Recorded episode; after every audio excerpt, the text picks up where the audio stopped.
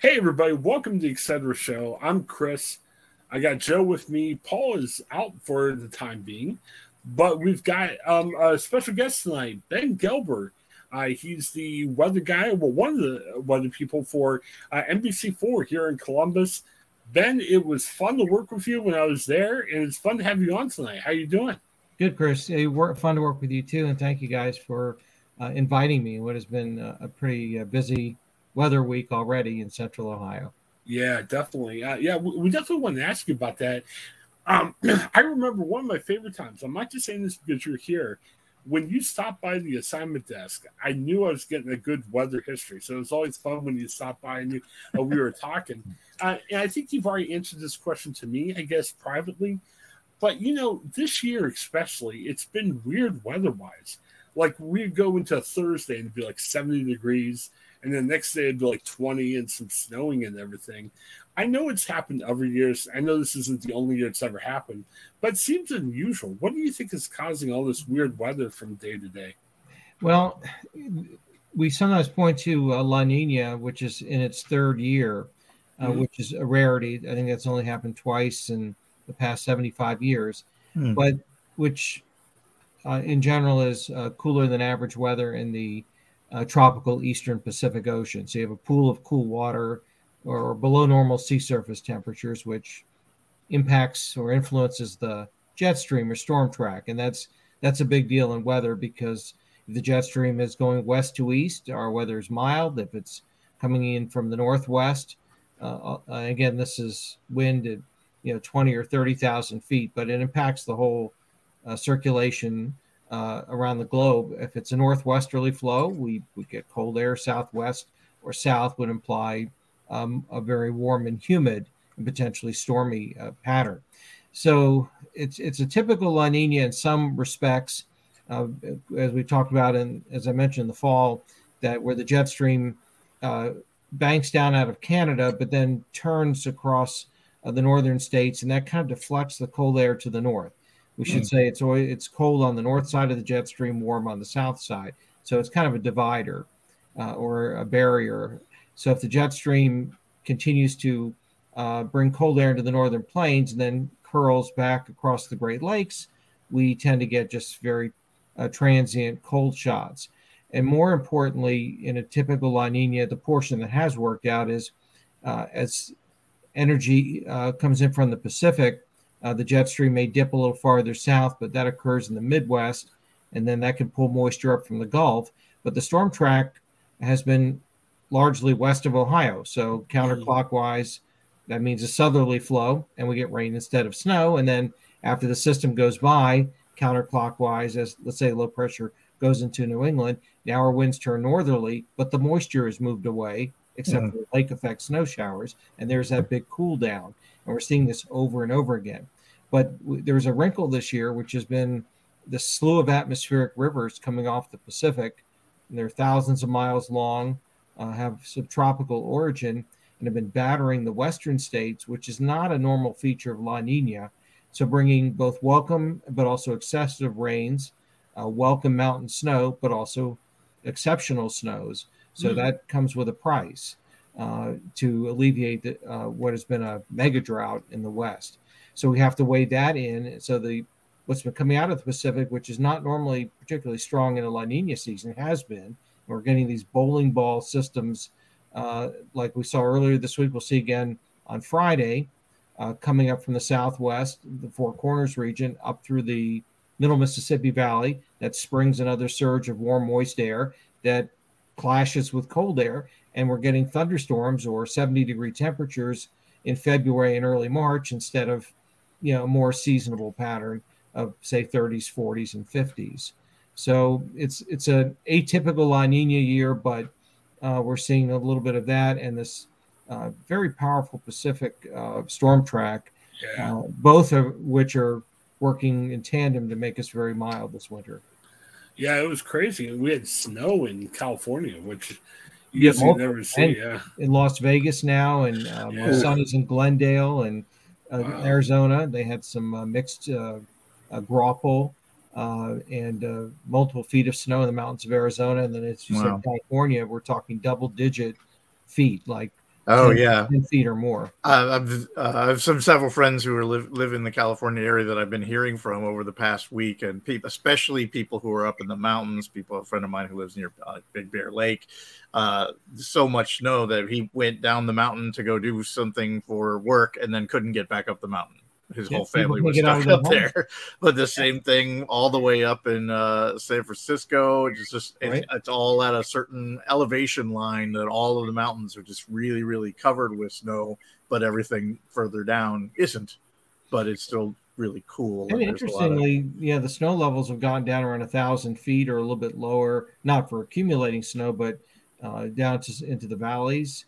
Right. Uh, and as you mentioned, we're talking not just the mountains of say Eastern California, the Sierra Nevada, but we're talking the San Gabriel, San Bernardino Mountains to the mm-hmm. wow. northeast and east of L A. Uh, Southern California, you know, National Weather Service in San Diego issues their first blizzard warning ever, uh, really since the office uh, has been there in nineteen ninety-seven. For uh, L A National Weather Service, they haven't issued a blizzard warning for their mountains in Los Angeles County uh, since nineteen eighty-nine. So we're definitely in uh, weird uh, territory. We like to complain. I know we like to complain in Ohio about lots of stuff. I mean, you're just forecasting the weather.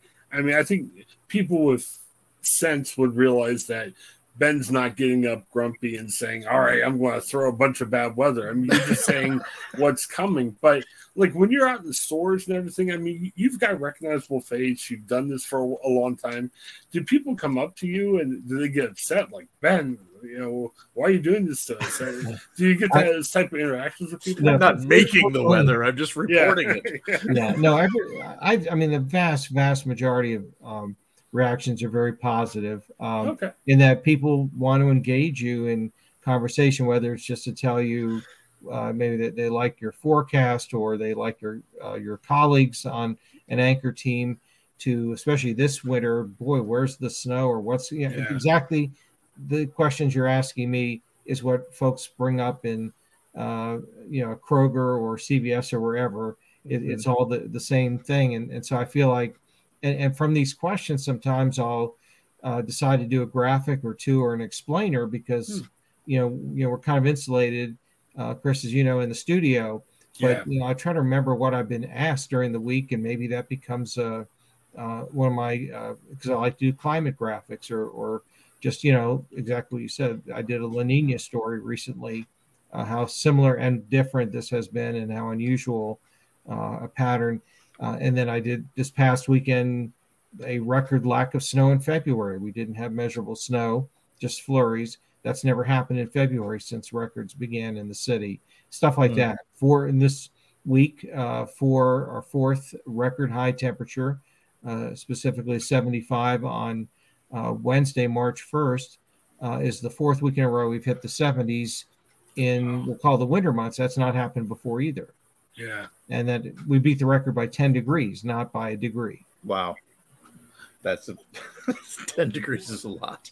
One of the things that impresses me, and, you know, obviously you keep busy with what you do with N B C four, but you also teach meteorology. Now, uh, Joe and I are middle-aged, so, I mean, I think we're kind of set in our careers, but you know, sometimes you get that what's called midlife crisis. So if Joe and I wake up tomorrow and say, we're going to be weather guys and everything, what's the process like? I mean, like you teach at Ohio State, like what do weather people have to go through to really learn meteorology and be able to graduate? Is it like a four-year course, a degree?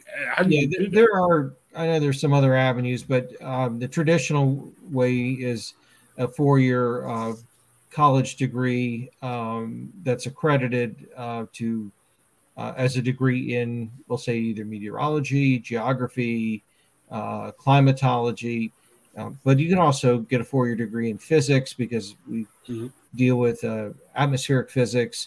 Uh, so, you, I mean, you can branch out. It's not a, a single unified uh, uh, system in the sense that it, it's really part of the Earth, atmosphere, ocean system. You could focus on ocean uh, uh, temperatures and, and climate. You could focus on air pollution. You could focus on aviation uh, forecasts, um, mm-hmm. more theoretical meteorology, more of the uh, numerical model guidance, the, the weather, mm-hmm. the computer model forecast. There, there are a lot of ways to go. And what I have to do and what most folks do is you have to kind of broad brush and, and know a little bit about uh, these fields. You become, in my case, the, the de facto science reporter. So mm-hmm. let's say there's an earthquake or a meteor shower.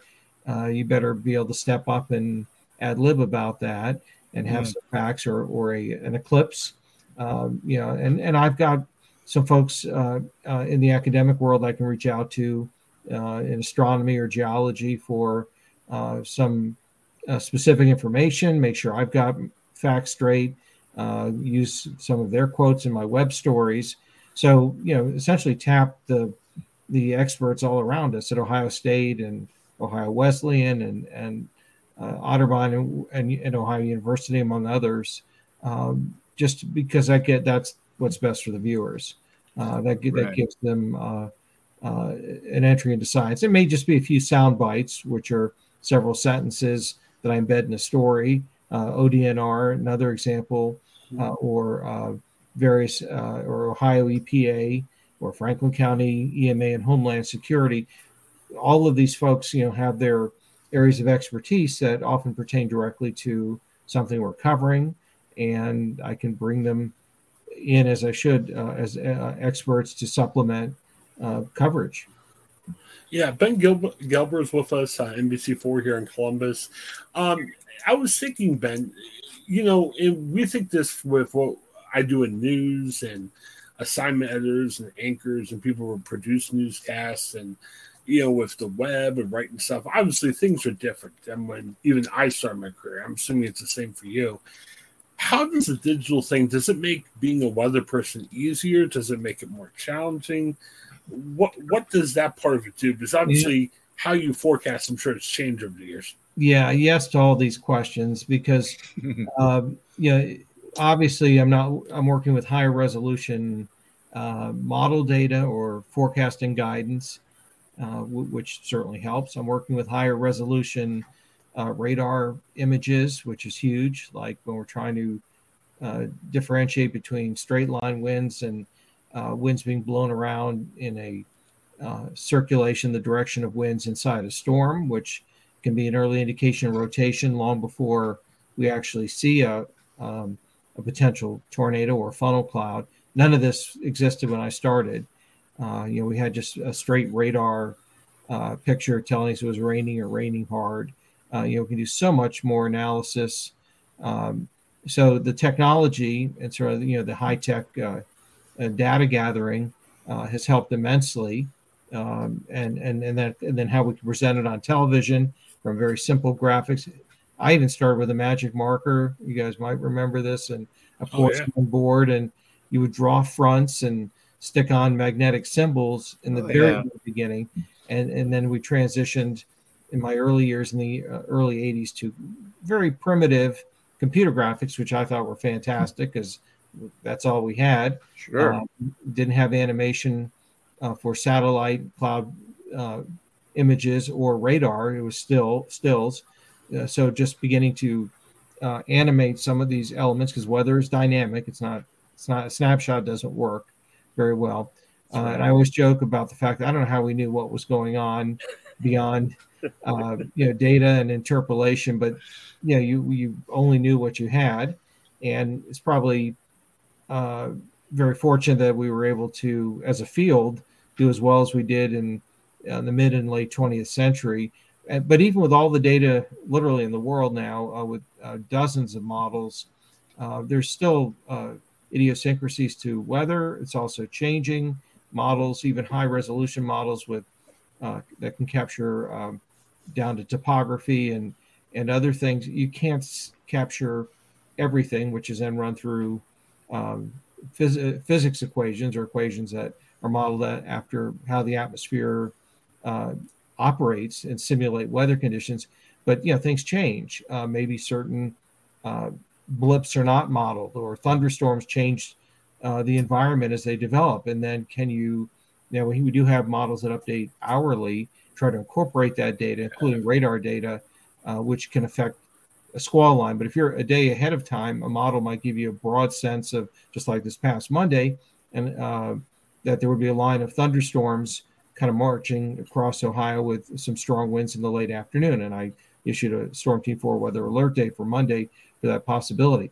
But then as to exactly where or which storms will potentially rotate, um, you kind of have to let that play out because uh, interactions between uh, weather currents on an hourly basis. So that at that point, you're in, into real time, or models that operate in real time and then continually update uh, the outcomes, the simulations uh, over a short period of time. You can't do that over a long period of time because you don't have the computer uh, uh, space or to do that. And then, then there are bigger mo- or long-term models where we look at five or ten days out, uh, mm-hmm. but they, they are lower resolution. So it's a little little more g- generic or general in its uh, uh, in, in terms of forecasting information.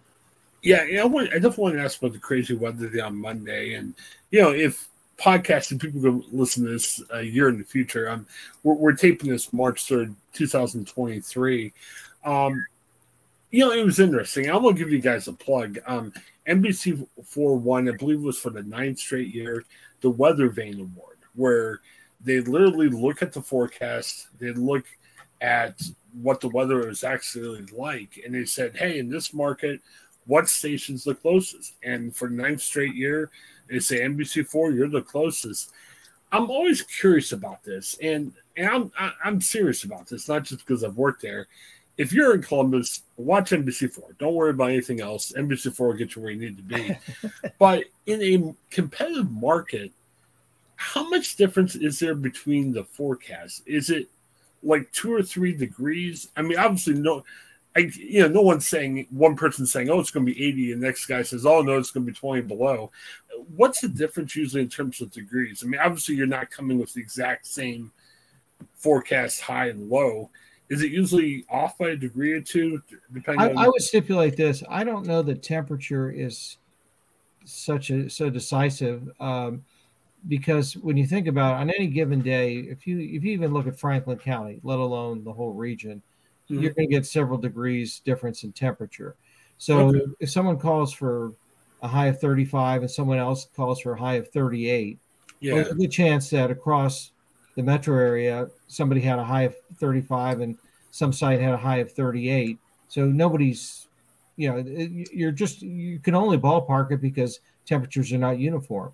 And then, okay. of course, using our uh, pinpoint forecast, I might be showing thirty at Bucyrus and forty-five at Portsmouth yeah. or uh, or Piketon.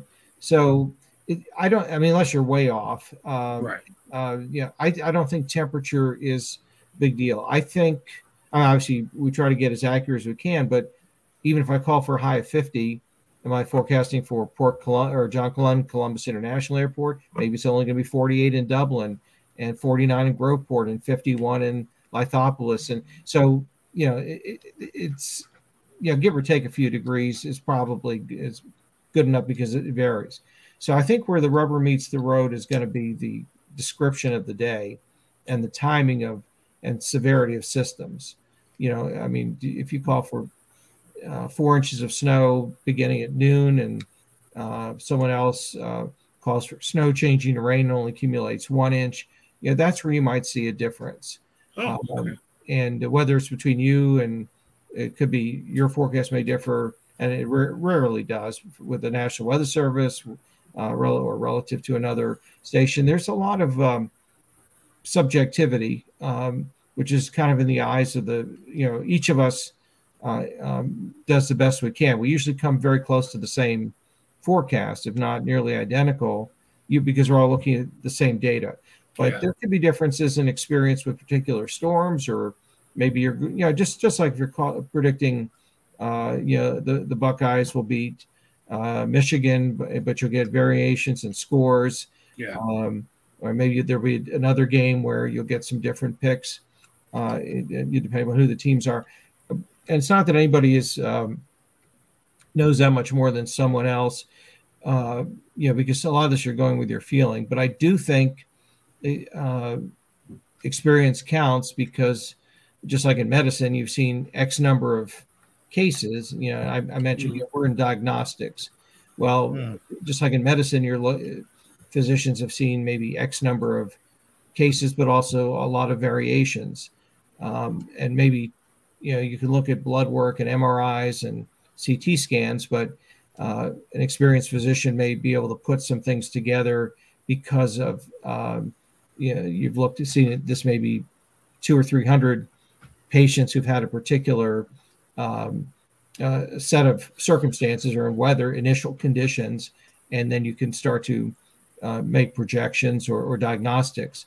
So, I mean, that's a, a rough analogy, but uh, the point is that, you know, levels of experience and uh, may account for some some subtle differences in forecasting. Uh, but but as I always say, I think the best thing to do is, I think, accuracy, w- which of course can be quantified by, in this case, the um, outside organization that that that has uh, awarded us that um, uh, data uh, accuracy uh, uh, recognition. Um, you know, it's still in the eyes of the beholder. That meaning that means do, do viewers connect with uh, the meteorologist, not just not only in terms of accuracy, but the nature of the presentation, consistency, reliability, uh, to some extent personality, because it is T V. Uh, there are many, many factors uh, in, in all of this. But I think, you know, we all have our personalities, and and uh, and someone like me is probably a little more nerdy than the next person. But all right, then I still have to make that work. Um, you know, you still have to deliver um, accurately, but also the audience has to know that you'll be there, uh, assuming outside of vacation or, or illness, of course, but, but that also you can alert them to uh, potential dangerous weather. Like on Sunday, I can put out a, a for, storm before weather alert day for Monday, specify low end tornado threat, middle range for wind damage, low end flood threat, these parameters, because folks will then be in and out the next day, but they have, they're going to pay more attention to the forecast or, or weather conditions. If you didn't, if the previous day you just had a chance for thunderstorms, you know, that doesn't necessarily get uh, folks' attention. Um, yeah. There's a differentiate between that and something like we had on Monday. So that's our job, I think, and and I um, and everybody does a, an excellent job um, in this market. Um, but but I think it, it comes down to just evaluating these situations. Uh, and, and then tracking in real time, which is now the Monday storm coverage. So there are multiple aspects that go into everything you, you uh, asked about. You got a team before N B C four. Obviously, we compete against other stations in the market. Is there interaction that goes back and forth? I mean, like, do you guys know the other weathermen or weather people? How, how does that work? Well, we, we cross paths, of course. Um, right. But we... I've been asked that before. It's not like you can, can could or would consult in the middle of an event because you're on the right. air. Um, we may compare uh, notes at some point uh, when we meet at a uh, at, at an event or for a charitable organization, um, or where we pool resources uh, uh, to help folks in the community. And we'll, we'll we'll joke about, oh yeah, remember this storm or that storm. And there are cases where some of us have, have worked together, and then Um, someone goes off to another station. Yeah. Obviously, everybody knows I worked with Jim Goodall for thirty-six years. Yeah. And right. with Marshall McPeak for ten years.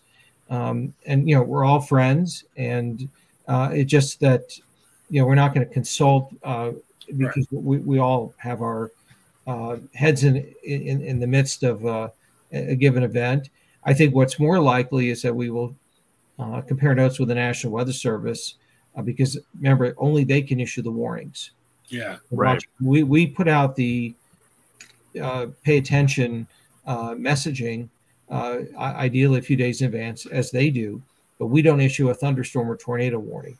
Uh, so we have to work very closely and follow their um, uh, messaging uh, during these events too, both before, during, and then after, because only they can confirm that the storm that hit southwest of Orient was a tornado. We can surmise yeah. that.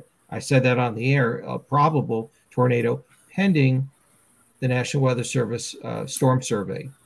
Uh, and ultimately, they found another one, another brief touchdown in Licking County, yeah. on, uh, all on February, uh, from the storm on February twenty-seventh. But that takes a couple of days to uh, to get do the field work.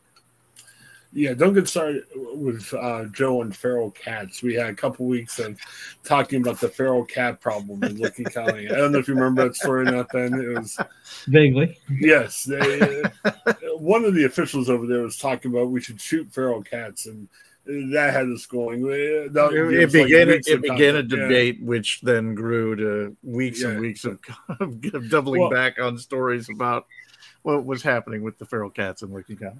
Well, I want to definitely ask Ben about the crazy weather day. We have them for about five more minutes. Mm-hmm. Um, so, Ben, two days ago, you know, we had the crazy weather. Um, N B C four, they call it Weather Alert Day. You know, just, hey, be careful, watch out, stuff could be coming. Um, there was a tornado warning in Franklin County. It was almost kind of going through downtown. But the, as you said, the tornado kind of went more south on Pickaway County. And as you said, they identified one in Licking County. How tough is it? Because, you know, I know from working there, just knowing about T V news anyway, weather's important. You know what I mean? Weather draws viewers and everything. And obviously, as a journalist and a news guy, we've got to be honest. We can't just make stuff up. Is it tough to, like, Are we? Are you finding that people want the accurate information, even though it may not be exciting? Because I think sometimes when we get caught up in the rush of everything, we're like, "Oh man, what happens if there's a tornado? Everybody's going to be watching," and we get all excited about stuff. How hard is it to temper that with just saying, "I think more people just want to understand what's actually happening, you know, maybe not as much of the hype." And I think you guys have always done a good job at that. But is that a challenge? Because in some ways it's exciting to say, oh, man, we got to get everyone excited about the weather. But it sounds like you guys do a good job of tempering that and saying, hey, be aware of this, but we're just going to give you the facts and you decide what to do with it. Yeah, that's exactly right. And I hear, I've heard folks say innumerable times uh, that they appreciate that I, I stay calm, which is incumbent upon I think uh, the broadcaster, uh, same as in news, as in weather. Uh, in my case, as a meteorologist, I don't, I mean, there in my mind, I may see a situation that's life-threatening, or I may see a situation where we have rotation, where there's little chance of a, a touchdown. Um, you know, so I can distinguish, I think, between uh, levels of severity, um, which can change. Systems can ramp up and, and then weaken. So it's it in a sense it's kind of play by play, but it but you have to um, not not cause folks to become panicky, because then they don't hear the message uh, clearly. So that doesn't do anyone any good. Um, and you know my uh, goal since day one, forty-two years ago, you know, there's no first of all hype is is no is not what we should ever be about. It's as you yeah. said, it's just. It's about the facts. There are times where you have to amp up the level of concern. If, if, uh, and I'm thinking of Memorial Day, uh, twenty nineteen, where we had those massive tornadoes go through Dayton. So the language is going to be stronger um, as in, as these storms come into Central Ohio. You do need to be in the basement, uh, yeah. or you don't need to um, uh, be wandering about. Um, you know, you and and. Yeah, but the key is still to talk calmly, so everyone knows exactly what's going on. So uh, you, know, you calibrate um, uh, your uh, intensity a little bit, but but still, a tornado warning is a tornado warning. We, a small tornado, if it hits your house, is a big tornado, even if it literally only hit a couple of uh, properties. You know that it, it can be dangerous. An, an example being October of twenty twenty-one, where I stayed after midnight for a little cluster of storms coming up the Ohio River that didn't really have uh, much in the way of warnings. And either way, the, our models didn't suggest any big problems. But I didn't like the look of the, um, essentially had a little bit of a comma shape or circulation. So I, even though I'd come in ar- around twelve or one in the afternoon, and I, I did the eleven o'clock show, and I said, hey, I'm going to watch these storms. And uh, we'll cut in if necessary, if if they intensify. And, and, you know, so you can be calm about it, but you prep people for that possibility. And then sure enough, around one thirty in the morning, tornado warning went up for Ross County, and then it ultimately extended into Fairfield County. We had a total of eight tornadoes after midnight in October, which I've never seen before, uh, because normally things are winding down at that hour of the night. Uh, and a couple of homes were damaged, and folks got into the basement, and I was uh, street level mapping where the rotation was. Now, again, we should point out Doppler radar doesn't see the tornado. It sees rotation. Now, if you get right, a, right. a, which is an important distinction, but we have to assume that a tornado may be on the ground. Now, uh, more recent technology does provide something we call a debris ball, or we can see uh, some non Uh, precipitation targets. In other words, something that's not smooth and round like a raindrop that you might surmise is debris. Okay, that's almost certainly a tornado on the ground. That's not going to happen very often, to say the least. Most storms are small. There's spin-ups near the ground. But in this case, I was street-level mapping through Ross and into uh, Pickaway County. Uh, folks need to get in the basement. And you, yeah. and, and you say, if you're here, you're hearing sirens, and here's why. And you have to be on the air explaining that, and also distinguishing between who doesn't have to go to the basement. And that, yeah. that's the key about not, not hyping. I was able to say, now, if you live north and say west of U S twenty-three in that particular storm, the threat is over. Right. Um, but if you live, uh, you know, along this path I'm mapping, this is, you have, you take this seriously. Basement or lowest floor, maximum number of walls between you and the outside, and, you know, ba- uh, bathroom or closet. Uh, but but there but it can be said calmly, and yeah. there's no need to um, you know get so excited that that you don't want to upset anybody. Right. Well, that's not the point. But you do need to get folks' attention, and even say, don't go out looking for the storm. Don't run errands right mm-hmm. now. Uh, you know, things like that.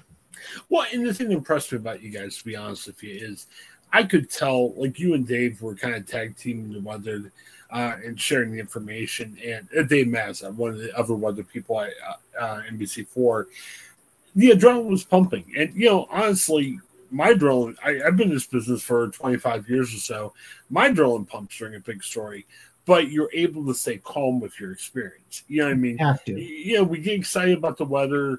I mean, this is kind of what we were in it for, but we're not, like, going out of our board. So, uh, Ben, real quick, I don't want to keep you too much longer, but uh, tell us about your concerts. Like, where can we go to see a concert? I mean, is it open to the public? Uh, tell us about what you do um, with your concerts you have. Yeah, in, in a nutshell, you know, it was about ten years ago I formed, um, I'll say, a community outreach, a music program. Okay. Uh, multifaceted. One was, on a personal level, my dad had developed uh, early uh, Alzheimer's. Uh, and I thought, and I learned that, you know, music, um, in fact, there's a movie called uh, uh, Alive Inside, um, which is about how music awakens uh, memories. And, and and then on another level, to bring music to uh, seniors in the community who, who are programming maybe limited, and, you know, being live music, which I had to calibrate uh, the you know, program to, to the audience. Um, and on another level, it's just, I hadn't done a whole lot with the piano since college, and high school band and a little jazz band and things like that. So, it, but I had been tinkering around with melodies over the years just for the fun of it. Uh, and then, as luck would have it, I put out some feelers and um, thinking, you know, maybe, you know, at this point I just had a piano and some ideas, and I gradually accrued uh, some uh, music educators who were interested in in this kind of program, uh, and they're. Uh, usually open to the, uh, almost always open to the public. Now, obviously, if we sometimes we play for senior communities where, um, and, and and definitely with COVID and things right. like that, and we couldn't play at all at, at uh, some point. You know, there are some restrictions um, in terms of audience. So, but I do have a, a Facebook page, um, which where I'll post a uh, concert as far as location. Called uh, Friday, just like Saturday Night Live. It's easy to remember. Friday Night Live music, okay. And then I you have to type in my name because I wasn't thinking back in the day. There's a lot of yeah people use some kind of Friday Night Live, so it's Friday Night Live music. Ben Gelber, okay, um, and and then the Facebook page is probably the easiest thing to uh, sample some music and or or see what a concert is, or just you know the pictures of our audience. Now we'll say the music is very genre specific. Oh. Um, you know, it's like we all, you know, when I was younger, it was rock and roll or jazz.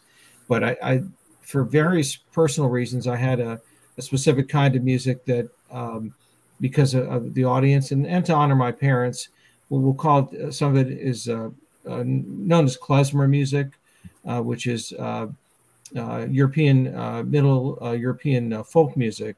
Oh, uh, often okay. played, you know, I guess the easiest example would be, let's say, Jewish weddings.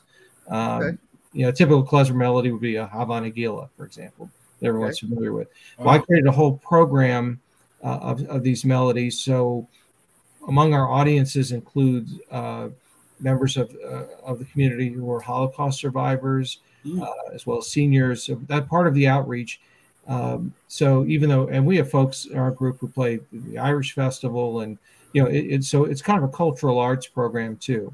But I had to select something uh, as a central theme, and music that I did know. It's kind of nichey, but we, um, uh, because of that, we played at um, Ohio State, Capitol, Ohio Wesleyan, churches, synagogues. Uh, we recently played at Bexley Public Library, Upper Arlington Public Library. But I developed a, an interactive program, so we talked to the audience about where these songs, how these songs came about, and I have a great group of musicians um, who are, again, either teach or uh, some we've had college students. So it, it's we just kind of go, and I ultimately put out an album after we played at Ohio State. They said, because it's u- somewhat unique uh, locally, why not, you know, kind of make a hard copy of the music? So we've created right. a, di- a C D and a digital album, and the music. And I've heard from folk from uh, listeners in Costa Rica, California, oh, wow. Maine, and around the world, because now the music can get out. And yeah. it's classically, um, and, and I'm not that good a pianist by any means, um, but the nice part is I can stay within my range, um, and, as well as M C the concerts. But, you know, it's a really good uh, group, and, and, and that's that's it's evolved as a community outreach program. Uh, and also, that's again, great. We played at the, the James, for example. Oh, yeah. Uh, before uh, Christmas and Hanukkah.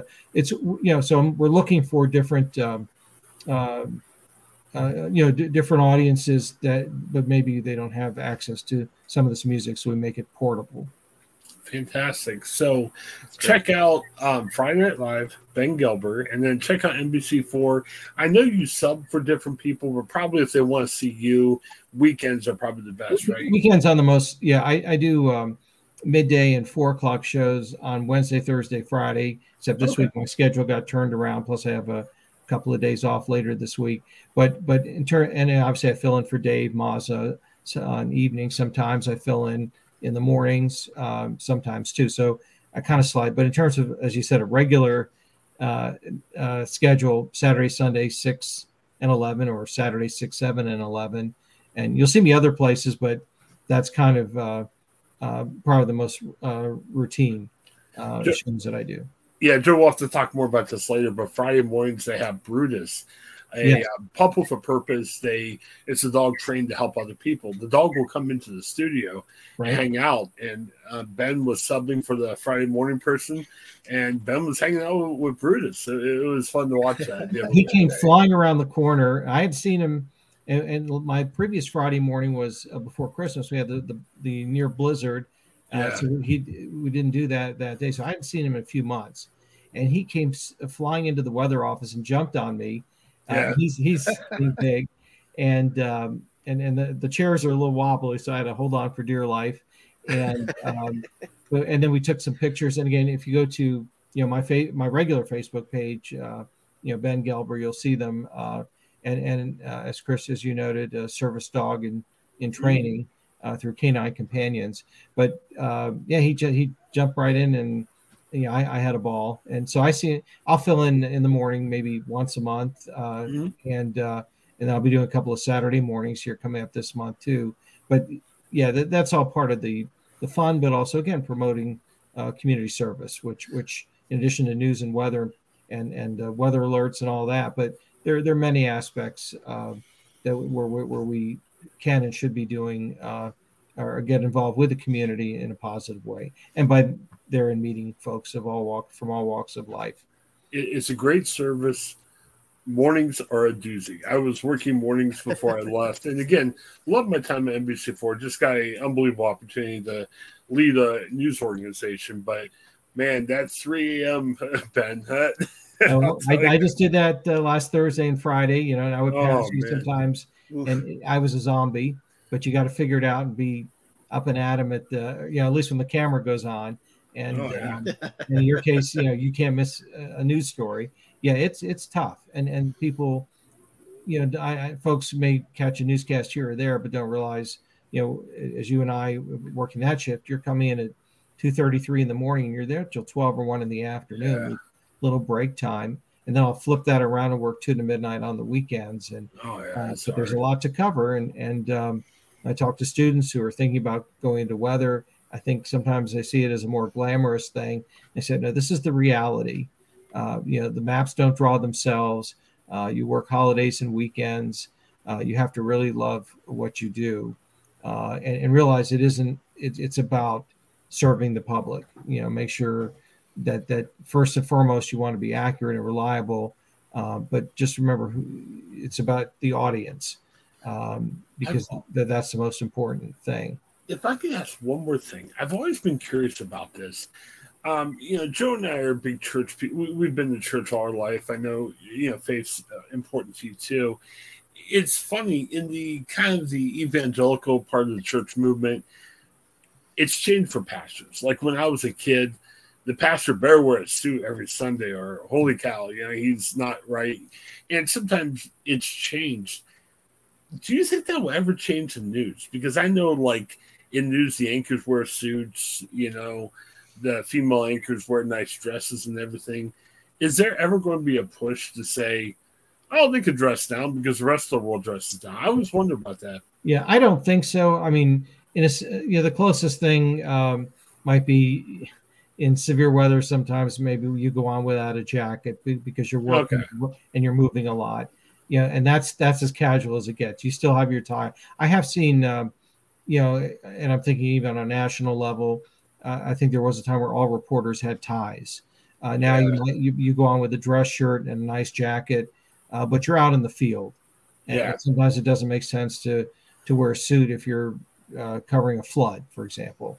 Uh, but that's about that's as far as it goes. Um, you know, I, I think it. You know, again, we owe our audience. Uh, you know, to, to be dressed uh, probably just like you would oh, yeah. on a baseball field without a baseball uniform as right. a professional, that, that, that, uh, or law enforcement, this is who we are. And, um, you know, uh, so again, there, there may be a little, you know, some things have changed in terms of dress code, but again, I'm coming from an era where people wore, when I started, right. wore wide, loud ties. Yeah. You know, the bell bottoms uh, uh, uh, era. And uh, so, you know, it goes with the, uh, uh, you know, attire can change with the times. Fortunately, leisure suits uh, came and went before I got on the air. Um, but, uh, yeah, so it's a, we are also a reflection of, of current fashion trends. Of course, too. Of course. Oh, yeah, definitely. Well, Ben, thank you so much for your time. I I, I feel more educated about weather than I've been in the past, and uh, it's been good. So, uh, Ben, it was nice working with you, and let's do this again before long. I really enjoyed um, talking to you. Um, we appreciate your time. Hang on for a second afterwards. We're going to end this segment. Uh, but for Ben and Joe and Chris, um, thanks for checking out our show. Please share us with your friends. Have a great day, everybody. Hi, I'm Jennifer Mooney. Welcome to what is our new Hope Interrupted podcast based on the work from our book, Hope Interrupted, that I co-authored with my good friend, Byron McCauley. Hey, Jennifer, you know, I'm looking forward to this podcast as much as I was look, looking forward to writing this book with you. We hope to interview some uh, high impact folks as well as have a little fun. We're going to cover stories of hope. To learn more about our podcast and our book, please visit w w w dot hope interrupted dot com.